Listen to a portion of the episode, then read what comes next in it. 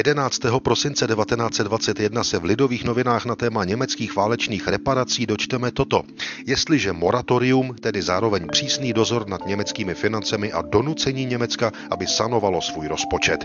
Nikdo nepochybuje dost málo o tom, že Německo z veliké části samo, neli úmyslně, zavinilo úpadek svých říšských financí. A významné je, že jak se zdá i v Anglii poznávají, že zpráva říšského finančnictví, podrobeného demagogii, jest nade vše pomyšlení nedbalá a žalostná.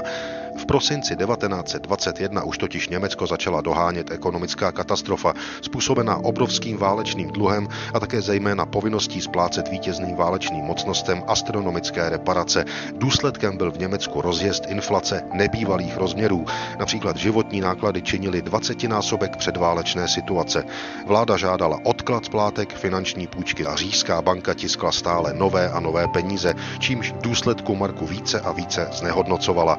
Německo Německo přitom na reparacích mělo splatit 226 miliard marek ve zlatě během 42 let. Se splátkami byly potíže od počátku. V reakci na to v březnu 1921 obsadila spojenecká vojska velkou část Porůří.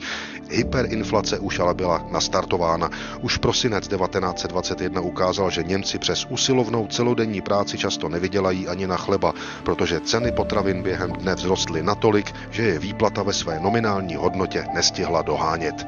Prosinec Prosinec před stolety přinesl žádosti berlínské vlády o snížení reparačních splátek nebo jejich odklad na příznivější dobu. I vnitropolitická situace byla kvůli bídě obyvatel napjatá. 15. prosince 1921 pak Německo spojeneckou reparační komisi informovalo o tom, že nebude schopno platit splátky za leden a únor 1922.